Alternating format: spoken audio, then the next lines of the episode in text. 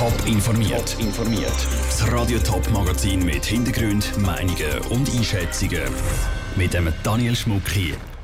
Wie begeistert die Bevölkerung zu Rheinau ist vom geplanten Testversuch mit einem bedingungslosen Grundeinkommen und was für eine Strafe am St. Galler droht, weil er einen jungen Bub aus Deutschland vergewaltigt haben soll.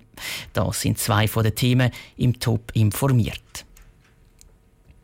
Rheinau ist ein 1300 Seelendorf im Kanton Zürich, gerade an der Grenze zu Deutschland. Es hat ein Volk, eine Klosterkille und ab nächstes Jahr vielleicht auch ein bedingungsloses Grundeinkommen. Die Gemeinde wird das nämlich im Pilotprojekt testen. Die Caroline Dettling ist für uns zu Rheinau umfragen, was die Bevölkerung von dieser Idee haltet. Die Leute in Rheinau sind überrascht von dem, was ihr Gemeindepräsident gestern an der Gemeindeversammlung gesagt hat.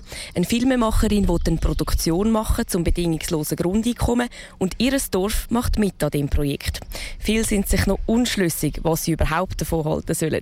Und doch haben gewiss ganz eine klare Meinung. Ich finde, es ist ein neuer Weg, um den ganzen Finanzkreislauf ein bisschen anders zu mischen. Und ja, ist vielleicht ein guter Ansatz hoffen, es kommt gut. Das bedingungslose Grundeinkommen funktioniert so, dass jeder von Rheinau am Anfang des Monats dann 2'500 Franken bekommt, ohne irgendetwas dafür zu tun. Darum eben bedingungslos. Wer dann den Monat durch arbeitet und mehr verdient als 2'500 Franken, der muss das Geld wieder zurückgeben. Sonst kann man es behalten. Auch bei einem weiteren Passant kommt das Konzept gut an, auch wenn es für ihn nichts verändern würde. Es geht ja um die Leute, die das nötig haben glaube nicht daran, dass jemand wegen dem weniger schafft. Jeder, der arbeiten das ist etwas, das seinem Leben Struktur gibt und wo einem Leben Sinn gibt und man will etwas tun. Weil er die Idee eben gut fände, werde er mitmachen. Es ist nämlich nicht die ganze Bevölkerung automatisch mit dabei beim Projekt, sondern man muss sich anmelden. Eine weitere Passantin ist sich nicht so sicher, ob sie das machen will. Ich bin ein bisschen skeptisch, ob das funktionieren wird und auch kompliziert. Geht ja dann gleich nach dem eigenen Einkommen. Und dann, ja, es ist so schwierig. Damit das Projekt jetzt überhaupt stand kommt, muss noch etwas passieren. Die Gemeinde will jetzt nämlich rund 600 Leute finden, die am Projekt mitmachen. Also die Hälfte der Bevölkerung von Rheinau. Finanziert werden soll das Ganze dann über Crowdfunding und Beiträge von Stiftungen. Die Anmeldung startet im Herbst und wenn alles klappt, dann wird das bedingungslose Grundeinkommen nächstes Jahr getestet.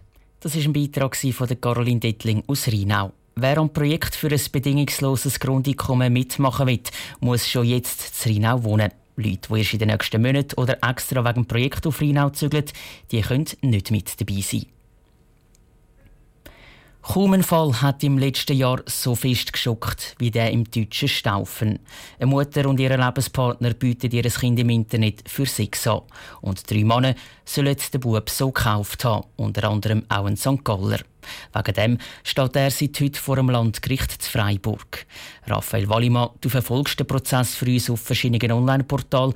Was wird dem St. Galler denn genau vorgeworfen? Der 37-jährige St. Galler soll den Bub sozusagen im Internet gebucht haben. In den letzten zwei Jahren soll er das Kind zu Deutschland dreimal vergewaltigt haben. So der Vorwurf. Die Vergewaltigungen sind dann auch noch gefilmt worden. Der Staatsanwalt beschreibt die Daten vor Gericht mit allen brutalen Details. Der Täter soll sich zum Beispiel als Polizist ausgegeben haben, dass ihm der Bub folgt. Die Staatsanwaltschaft klagt St. Galler unter anderem wegen schwerer Vergewaltigung, sexuellem Missbrauch von einem Kind und Zwangsprostitution an. Im Moment wird der Anklagte befragt. Die Medien sind für die Befragung aber ausgeschlossen. Der St. Galler ist aber nicht der Einzige, der den Bub missbraucht haben soll. Was für andere Fälle sind denn sonst noch schon bekannt? Neben St. Galler sollen noch zwei andere Männer den Bub im Internet gebucht und dann vergewaltigt haben. Die beiden Deutschen sind schon vor Gericht gestanden. Einer ist zu acht Jahren, der andere zu zehn Jahren Haft verurteilt worden. Es ist zu erwarten, dass im St. Galler eine ähnliche Strafe droht. Und auch der Lebenspartner der Mutter soll den Bub missbraucht haben. Du sprichst es gerade an, Raphael, die Rolle von der Mutter vom Bub und ihrem Lebenspartner. Für was müssen denn Sie zwei sich verantworten? Der Lebenspartner hat zugegeben, dass er sich über 50 Mal am heute neunjährigen Bub vergangen hat. Er und seine Partnerin haben den Bub etwa zwei Jahre lang im Internet angeboten, um Geld zu verdienen. Etwa 1000 Euro haben sie für ein Treffen verlangt. Mit dem Geld haben sie sich Luxusgüter gekauft. Sie müssen sich für ihre brutalen Taten ab dem Montag vor Gericht verantworten.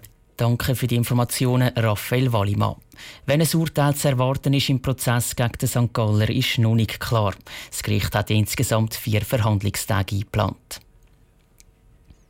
Immer mehr Mamis und Papis arbeiten, auch in der Stadt Zürich. Darum sollen in Zürich bis in sieben Jahren alle Kinder in der Schule bleiben über den Mittag. Das Mittagessen und Betreuung inklusiv. In einem ersten Pilotprojekt sind schon sechs Schulen in Tagesschulen umgewandelt worden. Am Sonntag entscheidet das Stadtzürcher Stimmvolk über den zweiten Teil von dem Projekt. Andrea Nützli mit den Pros und Kontras. In dem zweiten Pilotprojekt sollen 24 weitere Schulen Tagesschule für alle anbieten. Das kostet fast 75 Millionen Franken. Geld, damit die Schüler auch über den Mittag in der Schule bleiben können.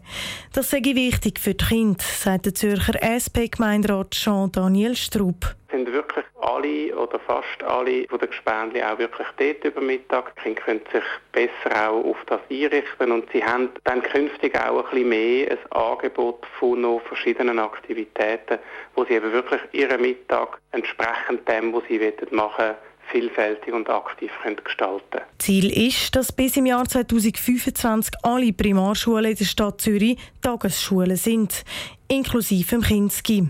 Alle Parteien außer der SVP sind dafür. Die ist zwar nicht grundsätzlich gegen Tagesschulen, aber es brauche einfach mehr Zeit, um das Ganze ausarbeiten und organisieren, argumentiert SVP-Gemeinderätin Elisabeth Liebe dagegen. So wie es jetzt soll gemacht werden soll, sei es nicht gut für die Kinder. Die Rückzugsmöglichkeiten der Kiddies über den Mittag ist nicht gewährleistet. Wieso müssen Lehrpersonen Betreuung übernehmen? Die sollen den Stoff vermitteln und so auf den Weg bringen. Ich als Mutter habe gesehen, wenn ein Kind heimkommt, wie wertvoll das ist, wenn es schnell etwas sagen kann, sich zurückziehen kann und es nachher wieder befreit in die Schule kann. Der Kredit von 75 Millionen Franken ist für die zweite Phase in den nächsten fast vier Jahren. Nachher soll es dann nochmal eine Pilotphase geben, bis dann 2025, damit nachher alle Schulen in der Stadt Zürich eine Tagesschule sind. Das ist ein Beitrag von Andrea Nützli. Auch wenn die Stimmbevölkerung Ja sagt zu den Tagesschulen, sie bleiben weiterhin freiwillig. Das heisst, die Kinder, die auch in Zukunft die Heizmittagessen wollen, können das ohne Problem machen. Top informiert, auch als Podcast. Mehr Informationen gibt es auf toponline.ch.